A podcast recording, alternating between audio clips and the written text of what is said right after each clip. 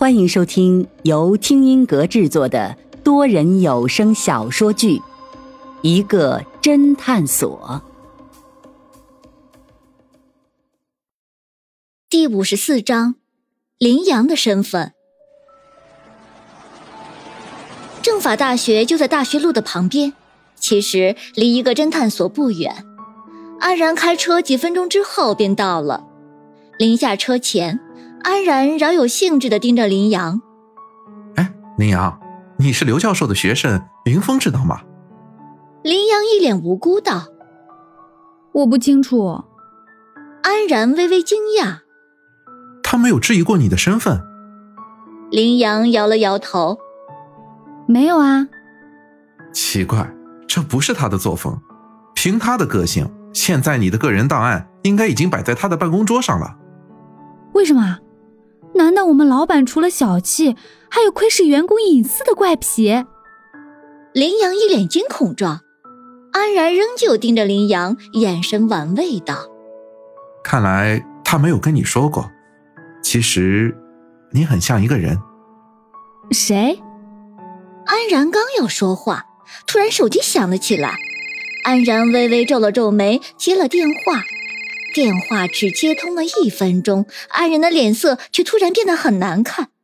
等他挂了电话之后，马上说道：“哎，林阳，我就不下车了，我这边又有新的案子了。”林阳看他脸色凝重，知道事情不小，当即下了车。谁知刚下车还没有站稳，安然却一脚油门，车马上窜了出去。林阳小声嘀咕道：“什么事这么急？”等林阳进了侦探所，顿时发现侦探所的气氛凝重，其他人个个略含深意的看了他一眼，便接着做事了。这几日侦探所的生意异常的火爆，但是却都是一些命案，甚至灵异事件，搞得云峰很头疼。对此，全都被云峰给推辞掉了，还特地在门口立了一个牌子，上面写道。有命案，请拨打幺幺零，人民警察才是你最好的选择。林阳刚想开口询问是怎么回事，却发现云峰站在其中一个小办公室的门口，对自己喊道：“林阳，你过来一下。”林阳心中忐忑的进到办公室坐下，不待云峰开口，便抢着说道：“老板，我是不是今天上班迟到了？你想扣我的奖金？”云峰却不理会林阳，而是盯着林阳，半晌，突然冒出了一句话：“林小姐，你是不是喜欢我？”林阳顿时一阵慌乱，一时不知道该如何作答，情不自禁的啊了一声，然后才尴尬的笑道：“啊，老板，我要是说不喜欢你，会不会扣我的奖金呀？”云峰却仍旧一脸严肃。接着拿出了一份资料，然后说道：“美籍华人，父母都是美国有名的律师和犯罪心理学博士，从小就受家庭教育的熏陶，年纪轻轻就从美国纽约州立大学奥尔巴尼分校犯罪心理学硕士毕业，在校期间曾经协助纽约警察破获多起大案，毕业后婉拒了 FBI 的邀请，毅然回国，然后你就加入了我们一个侦探所。”你这不是喜欢我？我实在想不出你的其他理由。说着，云峰把手里的资料递了过来。林阳接过来一看，只见资料上面就是自己的简历，简历很详细，连自己在学校曾经获得了什么奖项都有。林阳微微惊讶：“老板，你很厉害嘛，能查到这么详细？简历上这些奖我都忘了。”不过，你们只查到这个简历吗？云峰冷哼了一声，然后拿出了几张照片递给林阳。这些都是我们从网络上搜到你和名人的合影，其中还包括本市的公安局局长。我想知道林小姐，这你又怎么解释？林阳看着云峰给的几张照片道：“就这几张照片吗？”当然有很多，我们没有都打印出来。毕竟彩色打印还是很贵的。林阳笑了笑，马上拨了一个电话，是拨给安然的。刚才来的路上，他已经留了安然的电话号码。电话接通后，林阳笑道：“安警官，现在我的老板质疑我的身份，你跟他解释一下吧。”说着，把电话递给云峰。云峰一脸错愕的接过了电话。电话里，安然自然把林阳是刘明辉教授的博士生的事情告诉了云峰。两分钟后，云峰挂掉电话，脸色惊异不定，半晌才道：“刘教授是你的晋升导师，你回国就是晋升博士。”林阳一副胜利者的姿态：“这个你们竟然没有查到？其实刘教授和我爸爸可是老友了。可是为什么回国来读博士？美国好的大学不是有很多吗？因为据说国内博士容易毕业。”林阳回答的合情合理，云峰仍旧半信半疑。就算是去私家侦探所，本市有名的那么多，为什么会选择我们一个侦探所？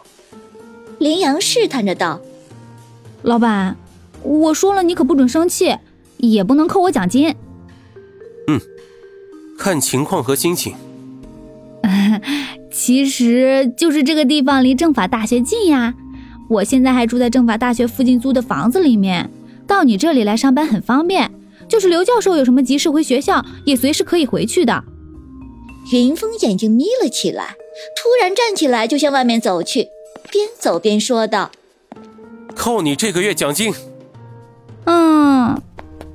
林阳跟着追了出来，并一脸委屈道：“我就知道说了你会生气嘛。”扣你奖金是因为你今天迟到了。云峰不紧不慢地说道。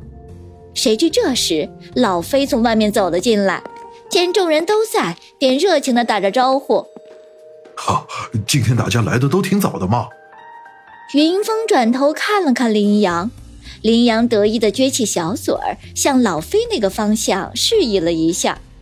他的目的很明显，如果我算迟到，那老飞更要算了。云峰又看了看老飞，一咬牙道：“老飞也因为迟到，扣掉下个月奖金。”老飞一脸懵逼：“哦，这是怎么回事啊？我们侦探所不是一直都是弹性工作日吗？我一直都是这个点来的呀，我怎么今天就迟到了？”方寸在一边幸灾乐祸：“很明显，今天老板心情不好，老板准备了好多资料，打算怼一波林美女。”结果被反杀，下不来台了，而你出现的恰到好处，这个锅就甩给你了。徐真真却在一边说道：“你们难道就没有人佩服老板的记忆力吗？他居然能清楚的记得每个人的奖金都扣到哪个月了。”方寸这个时候才注意到林阳穿着一件红色 T 恤，惊呼道：“哎呀，林美女，你真是胆大呀！现在还敢穿红色衣服？”林阳没好气道：“怎么啦？”方寸故作夸张道：“一看林美女的心思就不在工作上，肯定平时都是关注那些八卦新闻。而我比较热爱侦探这份工作，都关注社会新闻。新闻上都说了，最近本市可是出了一个杀人狂魔，而且专挑身穿红色衣服的女孩子下手。林美女，你可要小心了。如果你觉得不安全，我不介意晚上陪你一起下班回家。”林阳哼了一声，哼哼，可是我介意，感觉有你相陪会更不安全。方寸早已习惯了这样的对话方式，浑不在意道：“不过林美女，你也不用担心，网上已经有人发现了这个案子的两个受害人的共同点。”许真真低头看着手机说道：“不是两个受害人，而是三个。”咦，贞子，拜托你专业点。不要老是相信那些八卦消息，要从正规网站获得消息。刚刚新闻上推送的第三个死者刚刚被发现。许真真拿着手机晃了晃。